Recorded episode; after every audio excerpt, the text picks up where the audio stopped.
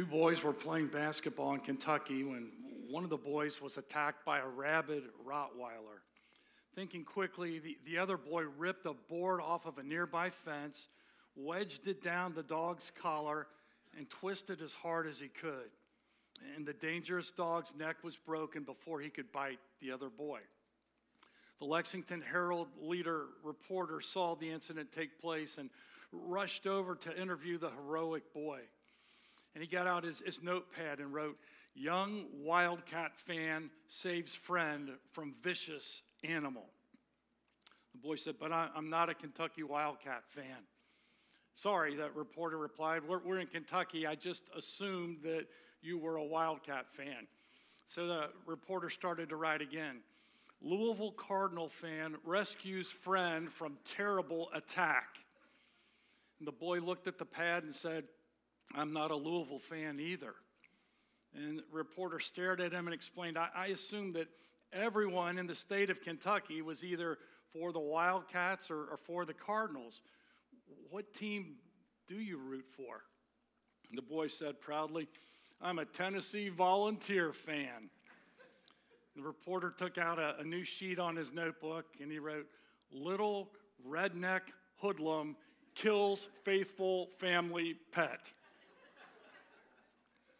We have many varying sports uh, allegiances. On a game day Sunday here at church, you may see a Bengals jersey, a Colt jersey. We even have those that wear an occasional Steelers or Chiefs uniform. Uh, it, it's, it's true. So, today's topic I will promote unity in my church, which was planned out months in advance.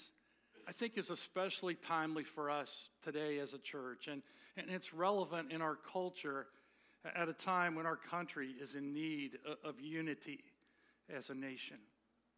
Ephesians chapter 4 teaches that we can have unity in the church body in spite of our diversity, having differing members of that church body. And so that's what we want to learn about today. And I want you to understand that unity is Christ's desire and it's our decision. We all need this teaching. Conflict comes into our lives with our spouses, coworkers, neighbors, relatives. And so, as we begin this message, I'd like you to bow your head right now and then just pray this simple prayer Lord, speak to me. So, today, unity for this church, universal, is, is Christ's desire. That's what he wants.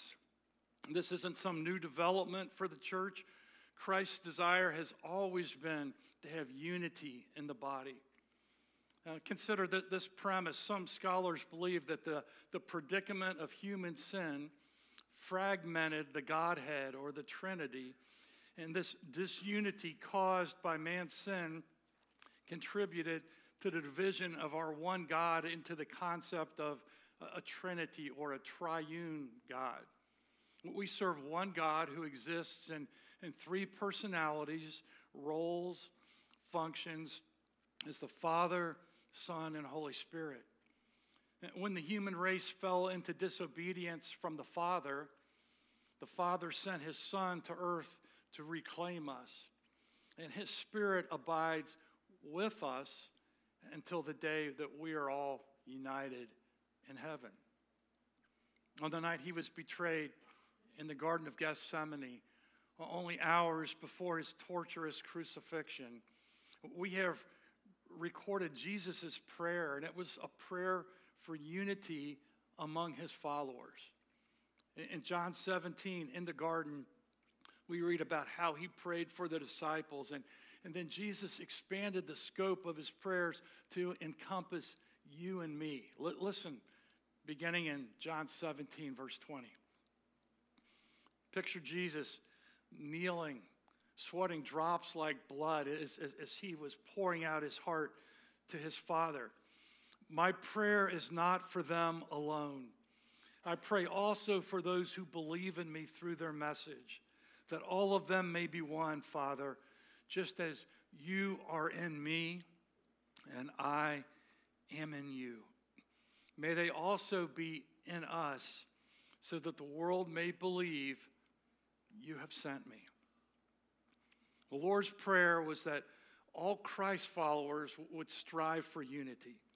If pride, brashness, impatience, irritability, and contention in the church produce discord, drama, and division, what diffuses division? And here's the antidote to provide unity. The, the Apostle Paul fleshes out to teach us how to accomplish that goal of getting along with others in the church. And he's writing from a prison cell in uh, Ephesians 4, verses 1 through 3. This is what he commanded As a prisoner for the Lord, then I urge you to live a life worthy of the calling you have received. Be completely humble and gentle. Be patient, bearing with one another in love. Make every effort to keep the unity of the Spirit through the bond of peace. Make every effort to keep the unity of the Spirit through the bond of peace. As, as Romans 12 18 puts it, if it is possible, as far as it depends on you, live at peace with everyone. And that command is you do your part to get along with others. You can't control the actions or choices of others, but you can do your part. Insofar as it is possible, uh, live at peace with everyone. And so, this unity was Christ's desire. That, that's the first truth that, that we need to see today. The, the second truth is that unity is our duty. Jesus prayed to his Father and asked for this, but it depends on our response whether his prayer is, is answered positively or, or not.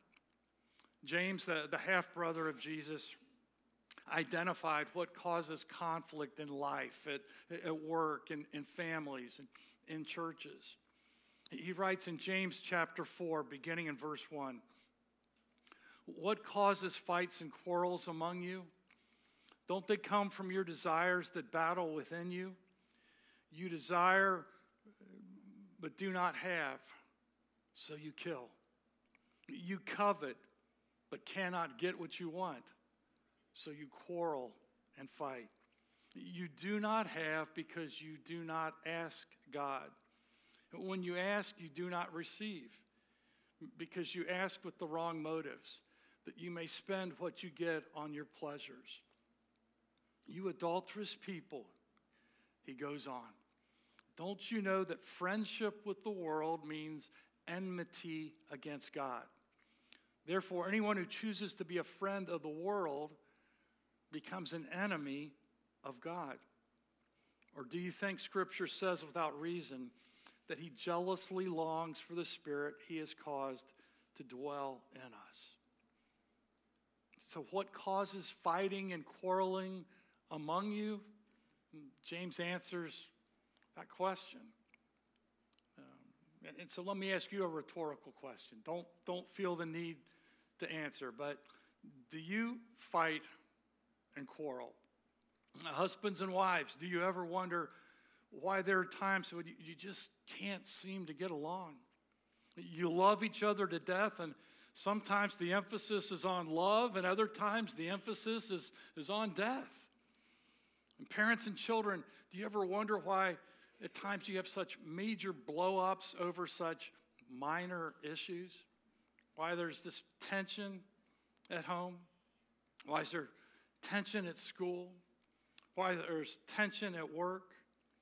Why there's tension with friends? Why there's tension with in laws? We can be like the, the golfer who was ready to tee off uh, for the 18th hole. And he explained to his buddy, I'm anxious to make this shot. My, my mother in law uh, is there on the, the clubhouse porch. His buddy responded, That's 250 yards. You'll never hit her from here. Well, in verse 1, James says, You argue because of conflicting desires. You want different things. And he points out for us the, the basic desires that we all have. These are God given desires, good desires that are not a problem until we allow them to get out of control. Church growth expert Lyle Schaller has done a lot of research, and from his studies, he's determined that uh, the average lifespan of an American church is that it lasts for 60 years. Most churches, by that time, they have, have taken off, they've kind of hit their peak, they've plateaued, they've declined until their demise. And so most churches have run the course of their effectiveness after six decades, and then they close the doors. Our church is in its 54th year, and Satan wants to impede our progress. He doesn't want us to go forward in, in unity effectively. And James warns you kill and covet because you can't have what you want.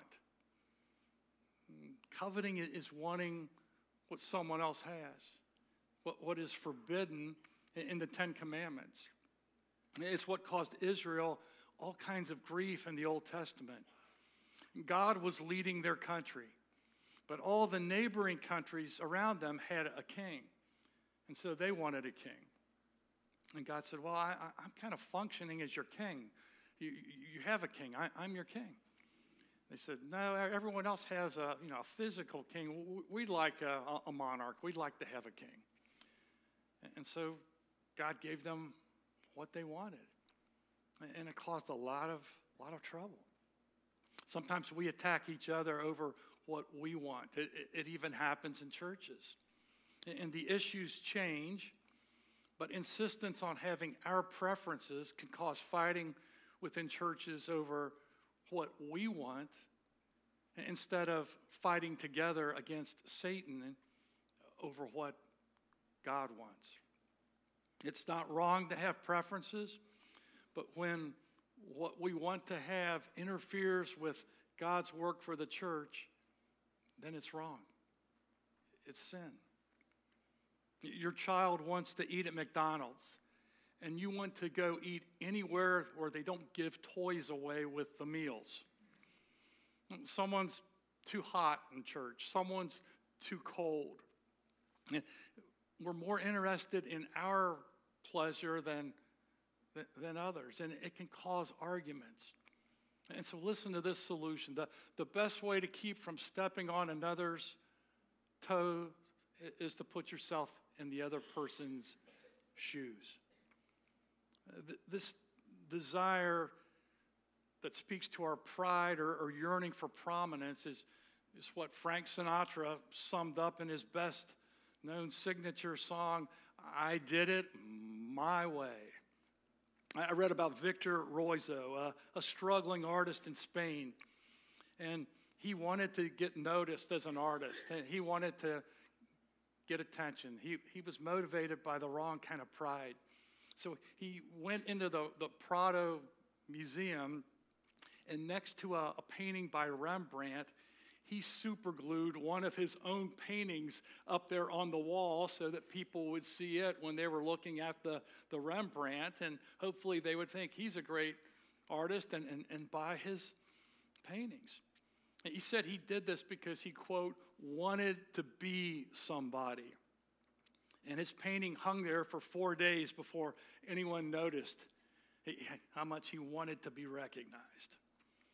Uh, that's what Proverbs 13:10 talks about. Where there is strife, there is pride. And James says that pride interferes with our prayers. There in chapter 4, verse 2, he says, You do not have because you do not ask, and when you ask, you do so with the wrong motives. And so even the lack of prayer can be an act of, of pride because we're failing to recognize our dependence on God. Pride doesn't just cause problems with, with other people horizontally, but it, it causes problems between us and God vertically. And God opposes the proud, but gives grace to the humble. Our, our church mission is to love God, love people, impact the world. That's threatening. That, that poses a threat to the devil's domain of darkness. The, the progress that we've accomplished in helping take people away from his control causes our adversary, Satan, to, to push back when a church is progressive, progressing and advancing. it, it is spiritual warfare. Jim Cymbala, the, the Brooklyn Tabernacle, tells in his book, Fresh Wind, Fresh Fire, he said, One Sunday, about 20 years ago, back in our days when we met in the YWCA, I said something impromptu while receiving members into the church that has stuck with us ever since. People were standing in a row across the front before me, and as I spoke, the Holy Spirit seemed to prompt me to add, and now I charge you as pastor of this church that if you ever hear another member speak an unkind word of criticism or slander against anyone, myself, another pastor, an usher, a choir member, anyone else, you have authority to stop that person in mid sentence and say, Excuse me, who hurt you? Who ignored you? Who slighted you? Was it Pastor Cymbala? Let's go to his office right now. He will get on his knees and apologize to you, and then we'll pray together so that God can restore peace to this body. But we will not let you talk critically about people who are not present to defend themselves. And Cymbala said, New members, please understand that I am entirely serious about this. I want to help you resolve this kind of thing immediately. And meanwhile, know this if you're ever the one doing the loose talking, we will confront you. He concludes to this, this very day, every time we receive new members, I say much the same thing. It is always a solemn moment. That's because I know that what most easily destroys churches is not crack cocaine, it's not government oppression, it's not even the lack of funds. Rather, it is gossip and slander that grieve the Holy Spirit. And people nod their heads with understanding, and as a result, rumor and busybody talk are kept to a minimum. End quote. You know, Satan realizes the oldest military tactic in the book is divide and conquer. During World War II, General Dwight Eisenhower sat staring at the faces of the Allied commanders who were seated around a conference table. He had just unfolded a plan for the invasion of Europe. If they succeeded, then America and our allies would win the war. If they failed, then Adolf Hitler would rule the world. And Eisenhower panned the room filled with such a diversity of backgrounds, uh, ideas, large egos. And finally, Eisenhower broke the silence with these words Men, it's one team or we lose. Today, I would challenge you if we are to fulfill our mission at Batesville Christian Church, then men and women, it's one team or we lose for the cause of Christ. Our efforts will only be productive when we exercise the synergy of working together as a team. The name we bear is the name of Christ. As Christ followers, we represent Him for good or for bad by our actions. We are called to be distinctive, holy, set apart, different from the people of the world. We bear the name Batesville Christian Church, and with that connection, there comes a solemn responsibility. Your actions are either drawing people to Jesus or they're driving people away from Jesus. People know who Jesus is, and they know where you go to church. Do they see him reflected in your lifestyle, or are they receiving conflicting signals? We have a responsibility to represent Jesus by our behavior. BCC is not a collection of sinless people who have perfect lives. Our church is a place where we can find deliverance from past mistakes and, and find hope for the future. We consistently stand on the truth of God's word while at the same time we endeavor to extend the, the grace of God, who is the God of the second chance, and, and to demonstrate the heart of God. And so you are either a grace extender or, or a grace extinguisher. So we've all seen these before. We know what this is for. A fire extinguisher is used to douse the flames, it's to put out the blaze, it's to prevent its spreading, it's to quench the fire.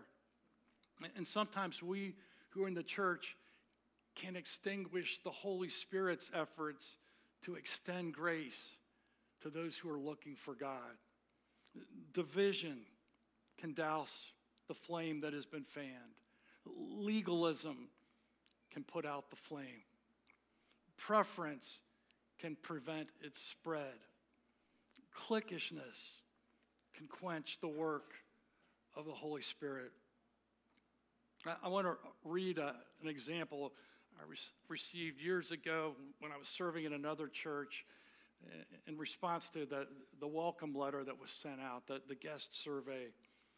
And this woman wrote about her, her visit to our church at that time. And one of the questions is Did anyone welcome you or assist you? And she said, One very kind lady took the time and made the effort to find the classrooms for our children and, and directed us to their location. She said, Another lady was very vocal to let us know that we had taken her seat. I felt like crying. I felt like leaving. I would have gladly moved, but the service was in progress and I couldn't get the rest of my family to understand. Realizing how Satan works, I simply prayed for her instead. But I feel it might be helpful for you to communicate to others how very unwelcome this makes people feel.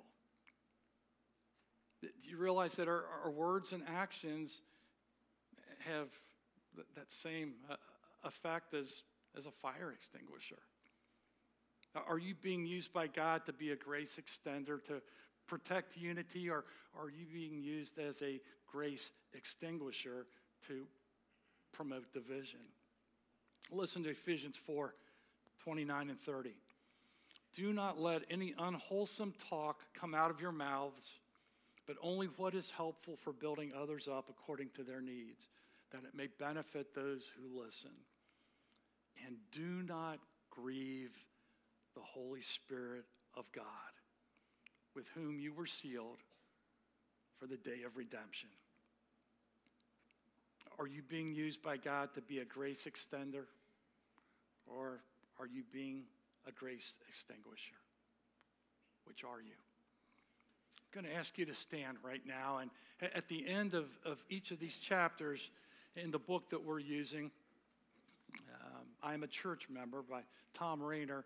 There's a pledge. After reading that chapter, he challenges us to commit to that level of involvement. And so, as the, the praise team comes forward right now, we'll go ahead and I'm going to read this brief pledge to you and then we'll sing.